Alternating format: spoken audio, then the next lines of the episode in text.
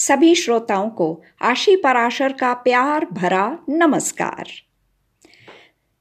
मेरी किताब, शादी, एक वरदान या अभिशाप मैरिज अ ब्लेसिंग और अ कर्स इस श्रृंखला में अब हम पढ़ने जा रहे हैं अगला पृष्ठ, जिसका नाम है, शादी एक अभिशाप क्यों बन गई है? तो मैंने इसके बारे में कुछ विचार प्रकट किए हैं। इससे पहले कि वो चौदह सच्ची कहानियाँ जो मैंने अपनी किताब में लिखी हैं, वो आपको मैं पढ़कर सुनाऊं। पहले आपको मैं बताना चाहती हूँ कि मैंने एक इस पृष्ठ में क्या लिखा है। एक छोटी सी इंट्रोडक्शन कह लीजिए, एक परिचय कह लीजिए। क्योंकि ये बुक का पहला भाग है।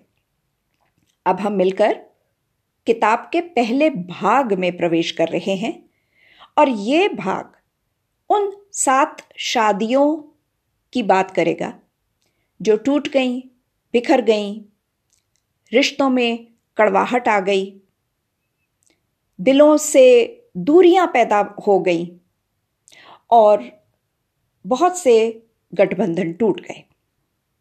तो ये पहला पार्ट है, पहला हिस्सा मेरी किताब का, जिसमें सात शादियों का मैं ज़िक्र करूँगी जो फली फूली नहीं। तो इसके परिचय में मैंने एक पन्ना लिखा है, जो मैं अब आपको पढ़कर सुना रही हूँ। Why has marriage become a curse for some शादी कुछ लोगों के लिए एक अभिशाप क्यों बन गई है? मेरा यह मानना है कि एक पवित्र बंधन में जब दो इंसान बंध जाते हैं तो दो परिवारों में बहुत ताकत आ जानी चाहिए। दो परिवार बहुत सशक्त हो जाने चाहिए। लेकिन दुख की बात यह है कि मैं जब नज़र घुमाकर चारों तरफ़ देखती हूँ तो बहुत से ऐसे कार्य देखती हूँ, जो लोगों द्वारा, परिवार के जो लोग हैं खासकर उनके द्वारा किए जाते हैं जो शादी को बिगाड़ते हैं। एक कपल है एक लड़का और एक लड़की। उन्होंने आपस में जब शादी की है तो हमारे संविधान के तहत हमारे कंट्री के लॉ के तहत यानी कि जो आ, हमारी हमारे देश में जो भी लॉ रूल लागू होते हैं उसके तहत वो बंद जाते हैं। लेकिन देखने में ये आया है कि जब लड़की अपने इन लॉज के घर जाती है तो वहाँ पर उसे एक अलग तरह का नज़ारा देखने को मिलता है।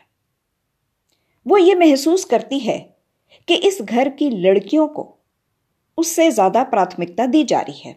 यानी बेटियों को ज़्यादा प्राथमिकता और बहुओं को वो प्यार और वो सम्मान नहीं दिया जा रहा। कुछ परिवारों में होता है ऐसे। तो जब ये कंपैरिजन जब ये एक फ़र्क नज़र आता है एक लड़की को जो अपना घर बार छोड़कर अपने पति के घर आई है और उसी तरह का प्यार और सम्मान पाना चाह रही है जो वो अपने घर में पाती थी तो उसका दिल दुखता है। दूसरी अगर अगर हम देखें तो कई परिवार ऐसे भी हैं, जिनमें लड़की वाले गड़बड़ करते हैं। क्या गड़बड़ करते हैं? वो चाहते हैं कि जिस लड़के से उनकी बेटी की शादी हुई है, वो बस उनके परिवार का होकर रह जाए। और वो सब कुछ करते हैं, जो उनकी ताकत में है, कि वो लड़का अपने परिवार से टूटकर उनके परिवार में आ जाए और उन्हीं का होकर रह जाए। अब देखिए, ये कितनी अजीब बात है। उस बेटे का एक फ़र्ज़ है अपने माँ बाप के प्रति।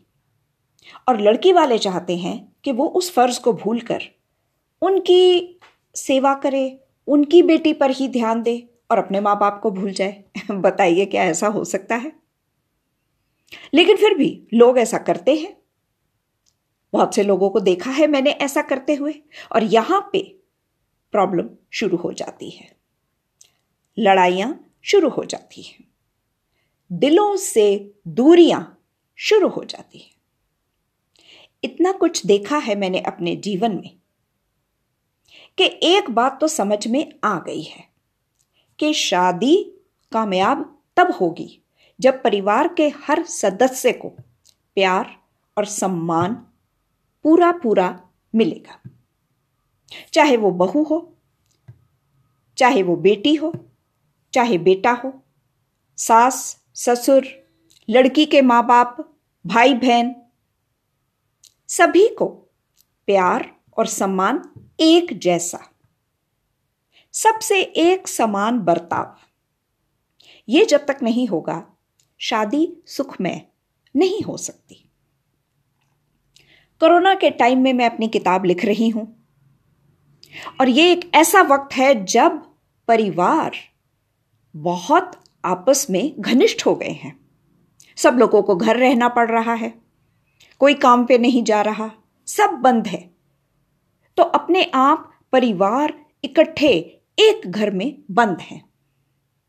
देखना यह है कि ये जो इतनी बड़ी बीमारी आई है, क्या ये जो आपस में क्या कहा जाए प्यार है।